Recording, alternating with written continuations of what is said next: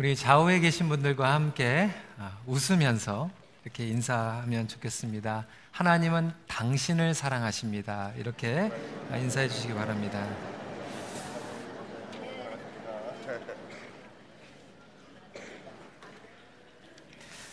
어, 하나님께서는 우리를 찾아오시는 분이십니다.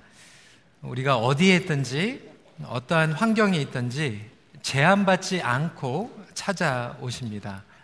어, 기독교 진리와 다른 종교의 결정적인 차이점들이 있는데 그 중에 하나는 바로 하나님께서 우리를 직접 찾아오셨다라고 하는 복음의 메시지입니다. 2000년 전 독생자 예수 그리스도를 이 땅에 보내심으로 찾아오셨습니다.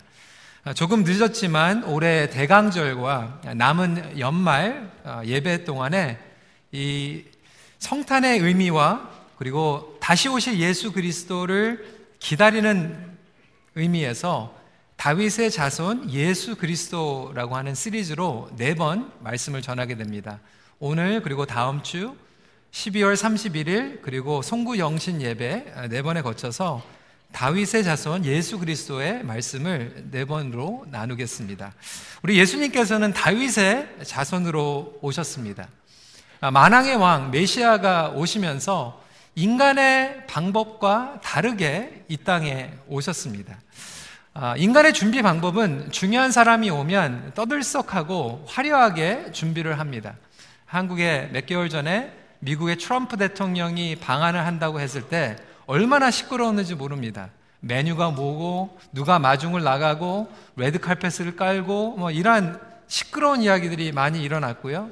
심지어는 이번에 문재인 대통령이 중국에 갔을 때 누구에게 대접을 받느냐, 누구와 식사를 했느냐, 이런 거에 많은 사람들이 관심을 가지고 있습니다. 만왕의 왕 예수님께서 이 땅에 오셨을 때는 그러한 방법으로 하나님께서 준비하신 것이 아니라 구약의 말씀과 사건과 그리고 구약의 왕들과 선지자들의 예언들을 통하여서 계속해서 장차 오실 예수 그리스도에 대해서 예표로 보여주시고 사람들을 준비하여 주셨습니다. 역사와 상황을 통하여서 준비해 주신 거죠. 그러면서 여러 사람들을 통하여서 예표해 주셨지만 특히 다윗의 자손 예수 그리스도라고 하는 것을 하이라이트를 하고 있습니다. 마태복음 1장 1절에 보면 이렇게 기록하고 있죠. 아브람과 다윗의 자손 예수 그리스도의 계보라. 하나님께서는 다윗 왕에게도 이미 그것을 약속을 하셨습니다. 사무엘하 7장 12절부터 13절까지의 말씀을 저희가 함께 봉독하도록 하겠습니다. 시작. 내 수완이 차서 내 조상들과 함께 누울 때에 내가 내 몸에서 나의 내 씨를 내 뒤에 세워 그의 나라를 견고하게 하리라. 그는 내 이름을 위하여 집을 건축할 것이요. 나는 그의 나라 왕위를 영원히 견고하게 하리라. 다윗의 아들이었던 뭐 솔로몬과 후손들을 통하여서 영원한 왕위를 견고하게 세운다라고 하는 뜻이 아니라 장차 다윗의 자손으로 오실 메시아를 통하여서 하나님의 왕국이 영원하게 세워진다라고 하는 것을 이미 예언을 통하여서 우리에게 보여주신 것입니다. 그렇기 때문에 이 다윗의 삶과 예수 그리스도의 탄생을 우리가 함께 비교하면서 예수님을 준비하는 의미가 어떠한 의미를 저희들에게 가지고 있는지 함께 살펴보기를 원합니다. 왜 하필 다윗일까요? 다윗은 이스라엘 역사상 가장 위대한 왕이었습니다. 하지만 또 한편으로 아무리 위대한 왕이라고 했지만 그도 죄가 있었던 인간이었습니다. 완전한 사람이 아니었죠. 그에게는 한계가 있었고, 죄가 있었고, 실수가 있었고, 실패가 있었습니다. 하지만 그 모든 것들을 통하여서 정말 왜 우리에게 메시아가 필요한지에 대해서 나타내 주고 있는 것입니다. 오늘 이 말씀을 통하여서 간단하게 세 가지 포인트를 나누기 원합니다. 우리 하나님은 끝까지 찾아오시는 하나님이신데 첫 번째로 낮은 곳까지 찾아오시는 하나님임을 우리는 알 수 있습니다. 다시 본문 그리고 이스라엘 역사로 돌아가서 이스라엘 백성들이 하나님께 우리는 왕이 필요합니다. 다른 나라들은 그렇게 실력 있고 능력 있는 왕들이 있는데 우리에게는 왕이 없습니다 라고 하면서 하나님께서는 이스라엘에게 첫 번째 왕으로 사울을 세워 주셨습니다. 이 사울은 지극히 인간적인 왕이었어요. 인간적인 좋은 조건들을 가지고 있었어요. 키가 컸고요. 외모가 출중했고요. 좋은 집안에서 태어났던 사람이었습니다. 하지만 이 인간적인 왕 사울은 하나님의 말씀을 순종하지 못하게 됩니다. 그래서 하나님의 기름 부음과 은총이 거두어 가게 되죠. 그리고 하나님께서는 사무엘 선지자를 그 다음 왕을 세우기 위해서 기름 부으게 하시기 위해서 베들레헴이라고 하는 곳에 보내게 됩니다. 1절 말씀입니다. 내가 그를 위하여 언제까지 슬퍼하겠느냐? 너는 뿔에 기름을 채워 가지고 가라. 내가 너를 베들레헴 사람 이세에게로 보내리니 이는 내가 그의 아들 중에서 한 왕을 보았느니라. 이 베들레헴은 화려한 것이 아니었어요. 사람들이 선호하는 곳이 아니었습니다. 누추한 곳이었어요. 낮은 곳이었어요. 얼마나 누추한 곳이었는지 선지자 사무엘이 왔을 때 그곳에 있었던 성읍의 장로님들이 어쩔 줄 모르면서 반응을 하고 있는 내용이 4절에 기록되어 있습니다. 사무엘이 여호와의 말씀대로 행하여 베들레헴의 이름에 성읍 장로들이 떨며 그를 영접하여 이르되 평강을 위하여 오시나이까. 범상치 않은 거거든요. 어떻게 사무엘 선지자가 하나님의 종이 이 누추한 베들레헴에 올 수 있을까요? 사실 다윗의 기름 부으심과 예수님의 탄생 이야기에는 비슷한 공통점이 많이 담겨져 있습니다. 우리가 잘 아는 대로 예수님께서도 베들레헴에서 태어나셨습니다. 화려한 예루살렘에서 태어나신 것이 아닙니다. 만왕의 왕 메시아로 오신 주님께서 그 베들레헴 마국간에 숨겨 계셨습니다. 세상 사람들은 당연히 이스라엘의 중심지였던 예루살렘의 메시아가 태어날 줄 알고 왕을 찾아갔습니다. 동방 박사도 마찬가지입니다. 그렇게 찾아갔지만 예수님은 예루살렘에서 태어나신 것이 아니라 베들레헴에서 태어났죠. 여러분 이 출생 배경 많은 분들에게 중요하다고 생각할지 몰라요. 한국만 그런 게 아니라 미국도 마찬가지더라고요. 미국에 가서 집회 가면서 또 특히 목회자들과 또 거기에 있는 분들하고 들어보니까 자기들의 그 지방에 대한 그 프라이드가 굉장히 강합니다. 특히 텍사스. We are the Christian nation 이라고 하는 그러한 긍지를 가지고 있어요. 또 다른 나라가 같이 그렇게 자부심을 가지고 있어요. 플로리다에 갔더니 또 플로리다에 대한 그런 자부심을 가지고 있어요. 플로리다에서 대통령이 당선이 돼야지만 미국 연방에 당선이 될 수 있다라고 하는 자기들의 그러한 자부심이 있습니다. 여러분 한국도 마찬가지 아닙니까? 어, 고향 얘기하고요. 이번 호주 코스타에 가가지고 어, 강사로 이렇게 갔는데 여러분들이 오셨어요. 근데 한 분은 전라도에서 오시고 한 분은 경상도에서 오셨는데 그 사투리를 제가 듣지 못했던 그 사투리들을 많이 들었어요. 음식을 먹다가 너무 맛있으면 저는 어, 정말 맛있네요. 감사합니다. 그러는데 이 경상도에서 오신 분은 이 억수로 맛이 없네. 이렇게 얘기를 하는 거예요. 그래서 어떻게 이렇게 인설팅 하는 얘기를 할 수 있는가 그랬더니 그게 반대말이래. 억수로 맛이 없네라는 얘기가 너무 맛있어가지고 정말 죽겠다라는 얘기들. 이 보리 문댕이 같은 자식 뭐 이런 게 있는데 욕인 줄 알았어요 저는. 근데 그게 정말 공부 잘해가지고 마을에서 보리를 팔아가지고 나중에 서당으로 보낼 만한 똑똑한 이 천재들을 문댕이 자식 뭐 이렇게 얘기를 한다고 해서 나중에 이게 어, 알게 됐습니다. 그 전라도에서 그 들으시는 분이 아 어떻게 경상도 사투리만 그렇게 배우냐고 사실상 백제가 삼국 통일을 했다라면 역사가 바뀌었을 텐데 뭐 이렇게 얘기를 하면서 여러 가지 지역 감정과 출생에 대한 이런 이야기를 하는 것을 듣게 됐습니다. 여러분 한국도 마찬가지고 미국도 마찬가지예요. 우리는 인간적인 배경과 출생 환경, 우리의 교육 이런 모든 것들을 너무나도 중요시하고 마침 그것이야말로 우리가 성공하고 우리가 하나님을 잘 섬길 수 있는 길이라고 착각하며 살아가고 있지는 않습니까? 헤롯 밑에 있었던 대제사장들과 백성의 서기관들은 이미 예언을 알고 있었어요. 메시아로 오실 예수 그리스도께서 예루살렘이 아닌 베들레헴에서 태어날 것을 알고 있었죠. 마태복음 2장 6절 말씀 한번 읽어보도록 하겠습니다. 시작. 또 유대 땅 베들레헴아 너는 유대 고을 중에서 가장 작지 아니하도다. 내게서 한 다스리는 자가 나와서 내 백성 이스라엘의 목자가 되리라. 그들은 지식적으로 알고 있었어요. 그럼에도 불구하고 예수님께서 태어나신 베들레헴에 가는 것이 아니라 예루살렘에 남아 있길 원했습니다. 사랑하는 성도 여러분, 저와 여러분들도 마찬가지 아닙니까? 지식적으로는 하나님께서 정말 낮은 자들과 함께하고 아파하는 자들과 함께 위로하시며 그곳에 임재하시는 것을 우리는 알고 있음에도 불구하고 우리는 그곳에 가고 싶지 않아요. 우리도 똑같이 화려한 예루살렘에 머물길 원하지 않습니까?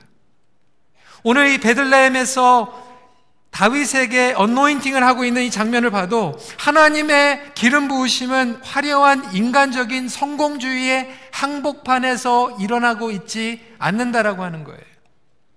오히려 낮은 곳, 기대치 않은 곳, 하나님의 임재와 은총이 나타나고 있다라고 하는 것이죠. 우리의 신앙생활도 마찬가지 아닙니까? 이번에 한국에 나가서 한국에서 정말로 많은 성도들에게 긍정적으로 그리고 말씀으로 복음적으로 영향을 끼치고 있는 분들은 출생이나 학력이나 뭐 이런 것들이 화려한 분이 아니에요. 오히려 겸손하고 하나님을 의지하고 하나님이 아니면 할 수 없다라고 고민하고 고백하는 분들이 오히려 많은 사람들에게 복음의 능력과 영향력을 가지고 나아가는 것을 보게 되었습니다. 오히려 겉으로 화려하고 사이즈가 크다고 해서 다른 사람들에게 영향을 주는 것이 아니고 오히려 그로 인하여서 다른 사람들에게 지탄을 받는 것을 보게 되었습니다. 제이아의 패커는 이렇게 얘기하고 있습니다. 우리는 사방에 어려운 사람들이 있는 것을 알면서도 그들의 눈을 피해 반대쪽으로 지나간다. 이것은 크리스마스 정신이 아닌데도 일부, 사실은 많은 그리스도인들이 그런 정신으로 살아간다.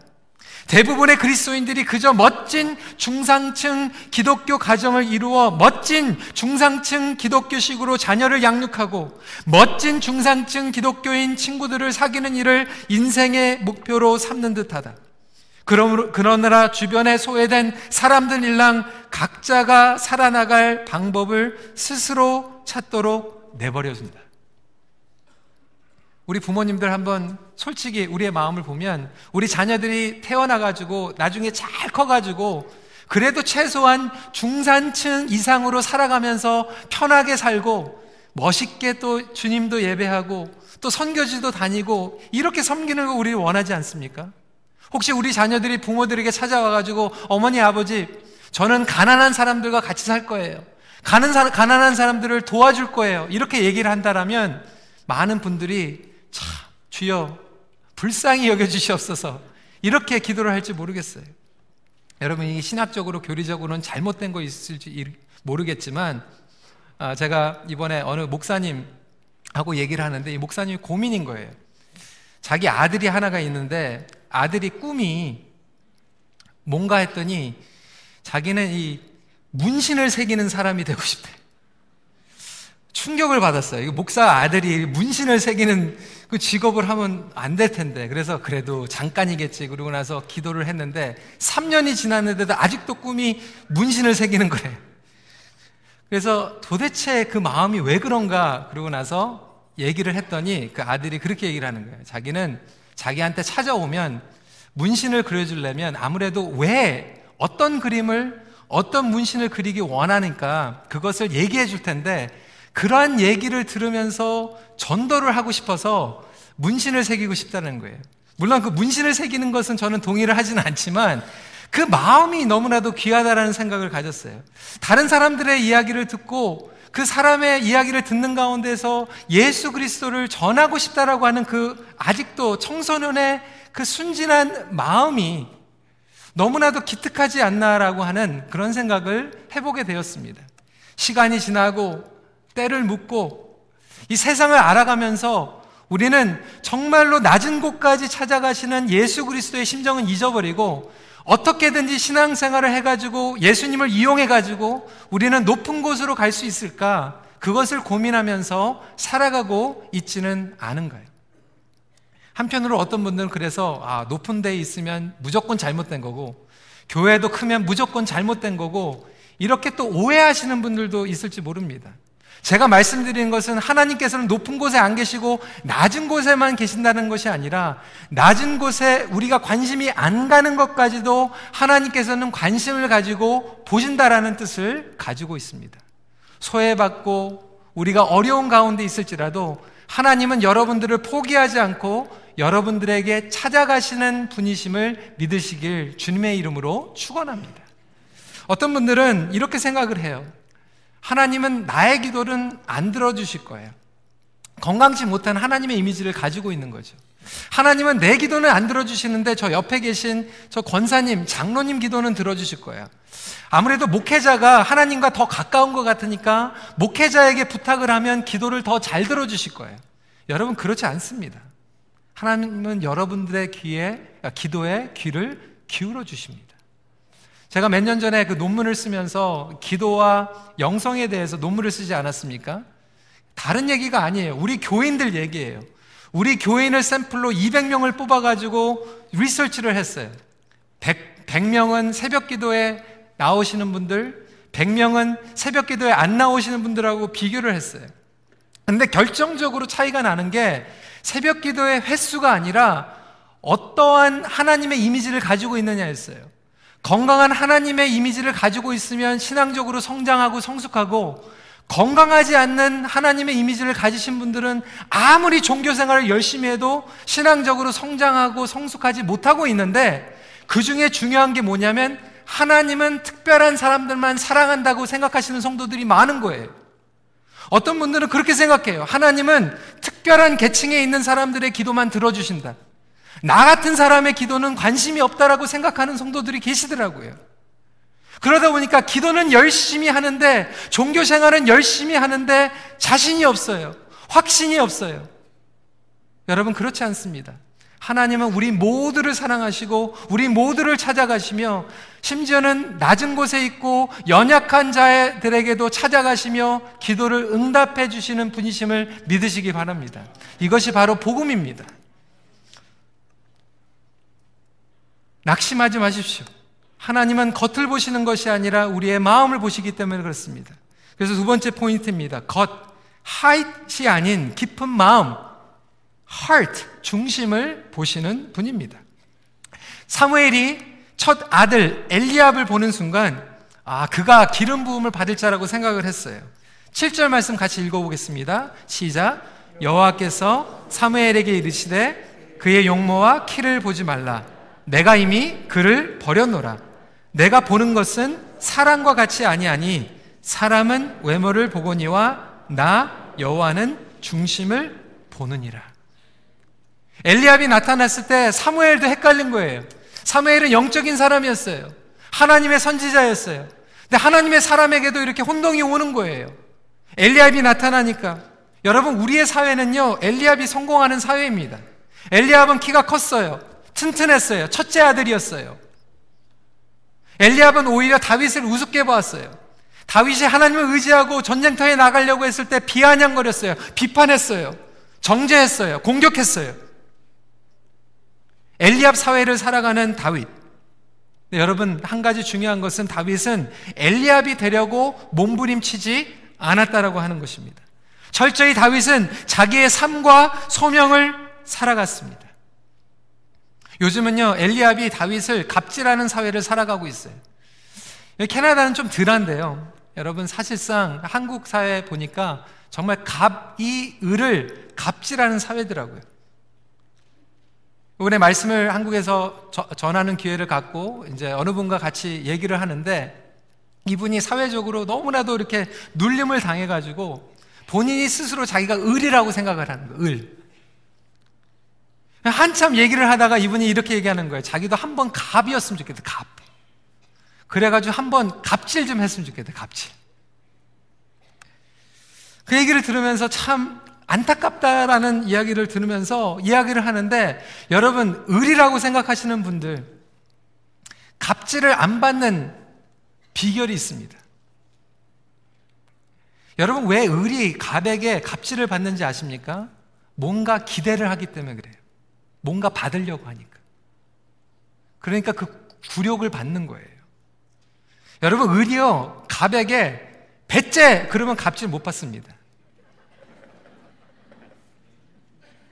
여러분 예수님께서요 이 땅에 오셨을 때 마국간에서 태어나시고 목수의 아들로 자라나셔서 예루살렘에서 하나님의 말씀을 전하실 때 종교 기독자들, 기독교들과 바리새인들이 갑질했어요. 근데 예수님은 배째 그러시는 않으셨죠. 십자가를 지셨죠. 자기를 부인하는 거죠. 여러분 왜 우리가 사회적으로 이러한 억압과 눌림 가운데 있냐면 사실상은 그것을 우리가 싫어하는 것 같지만 우리도 부러워하고 어떻게든지 머리를 숙이고 들어가서 우리도 언젠가는 갑이 되려고 하는 그러한 겉으로 드러나고 있는 인간적인 욕망이 우리 안에 있기 때문에 그러한 다이내믹과 그런 어처구니 없는 일들이 일어나고 있는 거예요.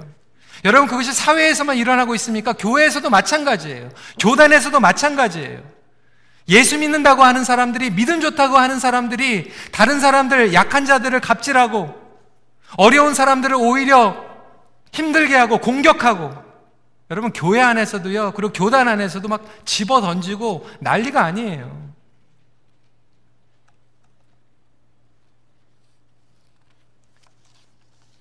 하나님께서는 겉을 보시는 것이 아니라 우리의 하트를 보십니다.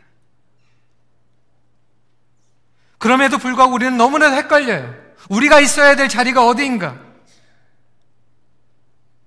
우리의 마음의 중심이 어디에 서 있어야 되는가? 하나님께서는 오늘도 저희들에게 이렇게 말씀하십니다. 하이트가 아니라 하트다. 겉으로는 너무나도 바쁘게 분주하게 잘 돌아가고 있는 것 같지만 우리의 하트는 어디에 있습니까? 지난주에 돌아와서 너무나도 일들이 많았어요. 토요일 날 점심에 우리 선교사님들 파송 모임 있고 저녁에 목자 모임 있고 주일날 목사님 은퇴식 파송 예배 있고 월요일부터 또 밀린 일들 하고 계속해서 뭐 신방하고 뭐 일들이 계속해서 있다 보니까 이번 주 중에는 기도를 하는데 하나님 앞에 이런 기도가 나오더라. 하나님 이번에 밀린 일정들이 너무나도 많습니다. 하나님 힘 주세요. 하나님 저에게 지혜를 주세요. 이 모든 일들을 다 잘 감당할 수 있도록 인도해 주세요. 그렇게 해서 계속해서 하나님 앞에 기도하고 있는데 성령님께서 저에게 이번 주에 그런 마음을 주시더라고요. 희성아. 그거보다 더 중요한 게 있는데 과연 너는 나를 사랑하고 있니?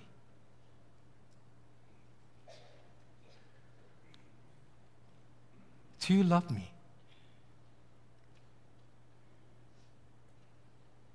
저는 제가 겉으로 해야 될 모든 책임들과 막 달려가서 뭐를 사람들을 만나고 책임져야 되고 일들을 처리해야 될 것들 생각하면서 하나님 잘 처리하게 해주세요 이렇게 기도하고 있는데 하나님께서 저에게 주신 관심은 그 일들이 아니라 겉으로 드러나는 것이 아니라 Do you love me?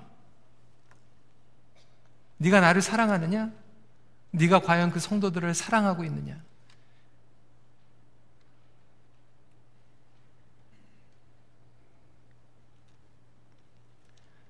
성도 여러분, 우리는 열심히 기도해서 엘리압이 되고, 되려고 하는 누가 더 키가 크고, 누가 더 높이가 가고, 누가 더 겉으로 자랑할 것이 많고, 그것 때문에 정신없이 달려가고 있지는 않습니까? 그런 우리에게 오늘 이 베들레헴에서 주시는 말씀은 하이트가 아니라 하트다. 네 하트는 지금 어디 있니?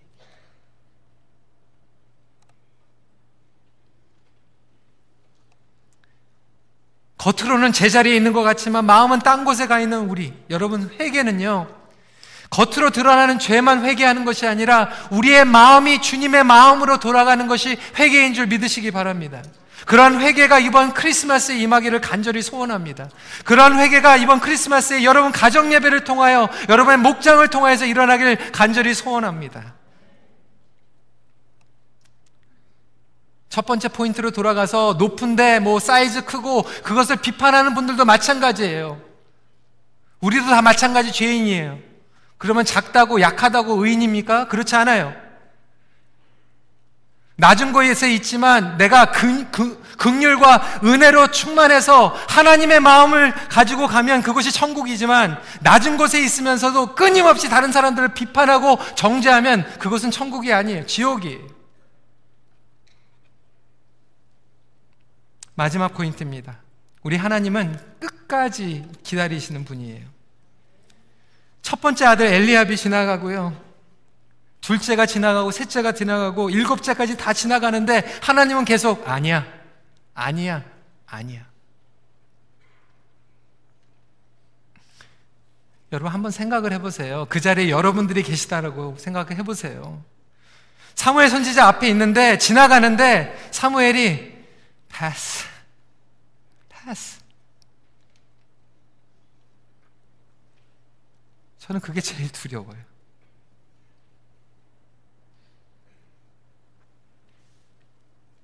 사무엘도 초조해지죠. 11절 앞부분 말씀입니다. 또 사무엘이 이세에게 이르되 내 아들들이 다 여기 있느냐 이세가 이르되 아직 막내가 남았는데 그는 양을 지키나이다. 양을 치니라 함께하지 못했던 막내 아들 다윗 우리 잘 알잖아요. 이세가 잊어버리고 있었어요. 까맣게 그 11절 말씀을 여러분 유진 피로스는 제가 예전에도 말씀을 드렸지만 현실에 뿌리박은 영성이라고 하는 책에서 이렇게 얘기하고 있어요. 그 히브리 월드를 하카턴이라고 설명을 하고 있는데 그 얘기는 뭐냐면 막내라고 하는 의미도 가지고 있지만 꼴찌, 가장 덜 중요한 자식.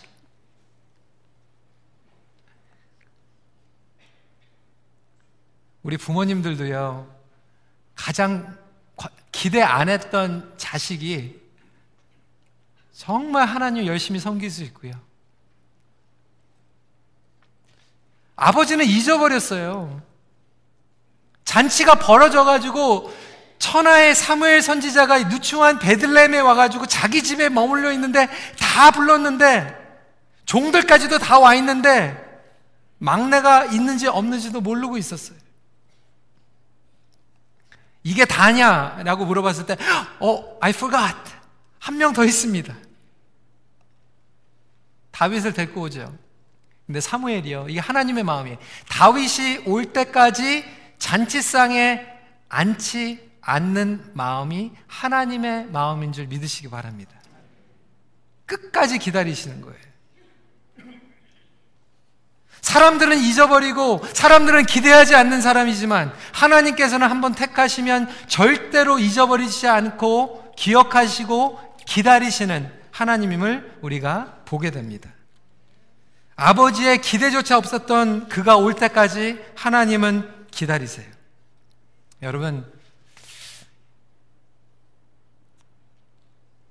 인간적으로 실망하고 좌절 가운데 계시는 분들 계십니까? 끝났다고 생각하시는 분들 계십니까? 여러분, 인간의 끝이 하나님의 역사의 시작인 줄 믿으시기 바랍니다.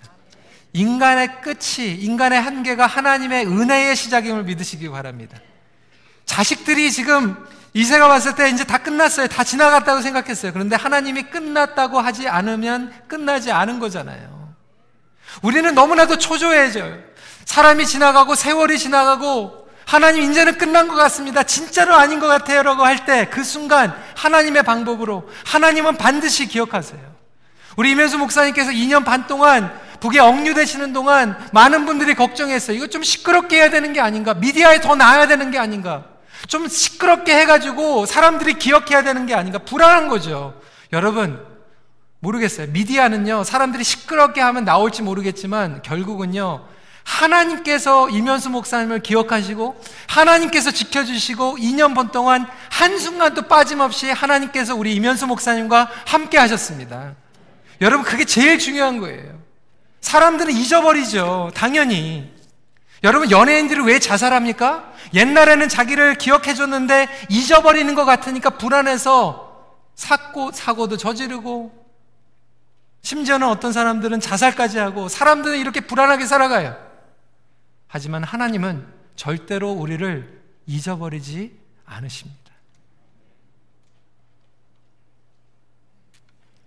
여러분 하나님의 기름 부으심이요. 지금 다윗에게 임하고 있는데 이 히브리 월드로 기름 부음을 받다라고 할 때 이 기름 부음을 마샤라고 얘기를 합니다. 이 마샤라고 하는 것은 세 가지의 의미를 구약에서 가지고 있었어요. 왕족을 기름 부을 때, 예를 들어서 열왕기상, 제사장을 기름 부을 때, 출애굽기, 그리고 선지자를 기름 부을 때 이 기름 부음이라고 하는 언어를 사용하고 있는데 메시아로 오신 기름 부음을 받은 자라고 하는 마시아라고 하는 이 언어가 단어가 함께 이곳에서 나왔다라고 하는 거예요. 이것은 무슨 의미입니까? 만왕의 왕으로 오시고 대제사장으로 오시고 선지자로 오신 예수 그리스도의 기름 부음을 이야기하고 있는 것입니다. 이 놀라운 것이 구원의 뿔을 통하여서 드러나게 됩니다. 그것을 예표하고 있는 집 사건이 다윗의 기름 부음의 사건이에요. 사무엘이 다윗을 기름 부으러 베들레헴에 갔을 때 그 기름을 뿔 속에 집어넣으라고 말씀하고 계세요. 나라를 왕을 세우는 기름이었죠. 그것은 구원의 뿔이었어요. 이 시간에 누가복음 1장 69절 말씀 함께 읽도록 하겠습니다. 시작. 우리를 위하여 구원의 뿔을 그 종 다윗의 집에 일으키셨으니 성막에 있는 번제단에도 모퉁이에 뿔을 붙이라고 하셨는데 그 뿔은 하나님의 능력, 구속, 예수 그리스도를 상징하고 있는 것입니다. 이 말씀이 무엇입니까? 사울 왕이 쓰러져서 실패 가운데에서 근심하고 있는 사무엘을 일으켜서 다윗에게 가서 구원의 뿔에 기름을 담아 가라. 영원한 왕이었고 완전, 완전한 왕이 구약에는 없었고 완전한 제사장도 없었으며 선지자가 없었던 실패 가운데 있었던 이스라엘에게 하나님께서는 메시아 예수 그리스도를 보여 주심으로 구원의 능력 가운데서 이스라엘 백성들을 다시 일으키시고 저와 여러분들도 인생에 있어서 이제는 끝난 것 같고 좌절하고 낙심 가운데 있지만 성탄의 메시지를 통하여서 그 구원의 뿔을 붙잡고 다시 한번 낮은 곳까지 끝까지 인내하시며 우리를 붙잡아 주시는 예수 그리스도를 만나고 회복되는 것이 크리스마스의 메시지인 줄 믿으시길 바랍니다. 저와 여러분들을 일으키십니다. 인간의 끝, 하나님의 시작입니다. 하나님의 메시아 메시지, 예수 그리스도를 보내셨습니다. 여러분, 그 사랑을 저와 여러분들이 누리고 그 사랑을 가지고 다른 사람들에게 찾아갈 수 있는 귀한 성탄이 되기를 소원합니다. 말씀을 정리합니다. 포기하지 않으시고 끝까지 찾아오시는 하나님의 구속의 은혜를 누리십시오. 기도하겠습니다. 우리 찬양팀들 올라오실 때까지 함께 이렇게 기도하길 원합니다. 여러분, 혹시 여러분들 가운데에서 마음이 힘드신 분들이 계실지 모르겠어요.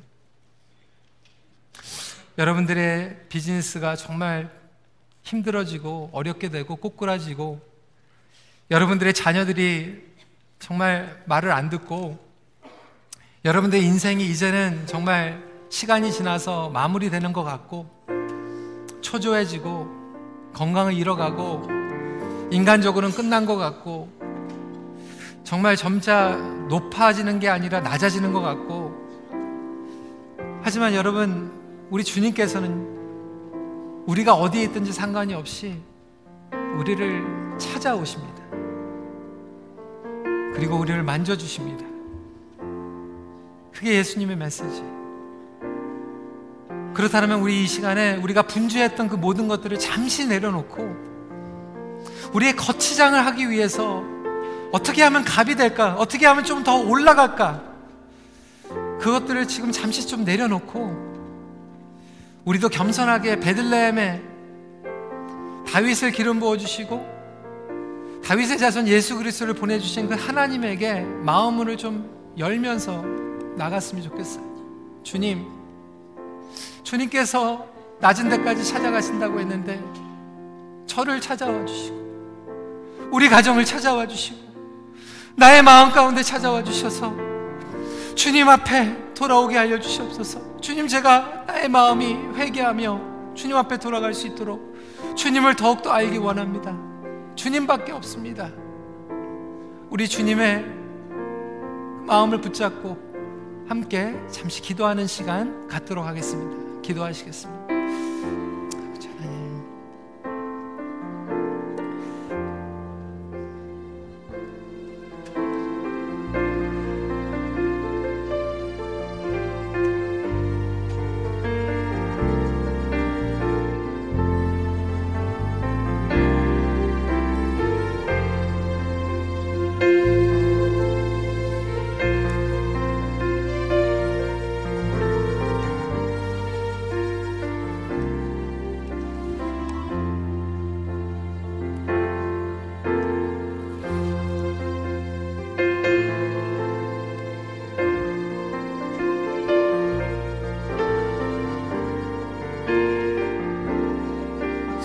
우리 함께 이 찬양으로 우리의 마음을 고백하기 원합니다. 마음이 상한 자를 고치시는 주님. 하늘의 아버지 날 주관하소서.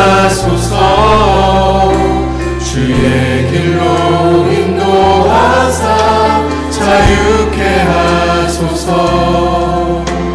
새 일을 행하사 분케 하소서. 그의 주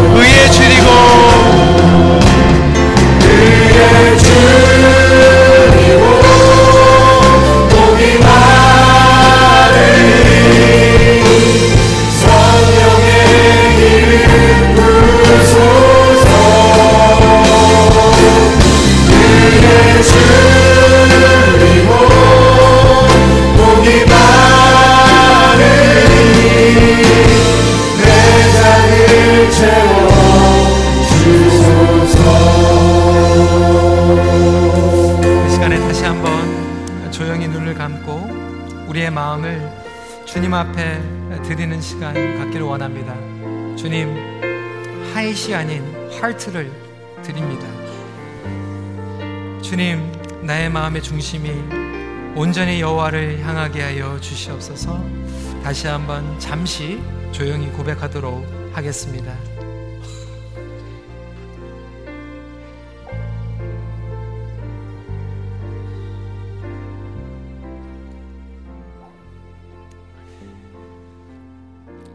하나님, 이 성탄의 계절 예수 그리스도를 바라보며 주님을 따라간다라고 고백하지만 여전히 우리는 주님이 가시는 곳에 관심이 없고 우리가 인간적으로 우리가 원하는 것들을 추구하며 분주하게 달려가고 있지는 않은지 오늘 메시지를 통하여서 돌이켜보게 하여 주심을 감사드립니다. 무엇보다도 우리의 중심이 여호와를 바라보며 여호와로 인하여 기뻐할 수 있도록 함께하여 주시고 오늘 거룩한 세례와 또 입교식을 통하여서 예수 그리스도 안에서 우리의 옛 모습이 죽고 새 생명을 얻는 것이 무엇인지 다시 한번 우리 모두가 경험하며 주님 앞에 결단할 수 있는 거룩한 시간이 될 수 있도록 함께하여 주시옵소서. 예수님 이름으로 기도 드리옵나이다. 아멘.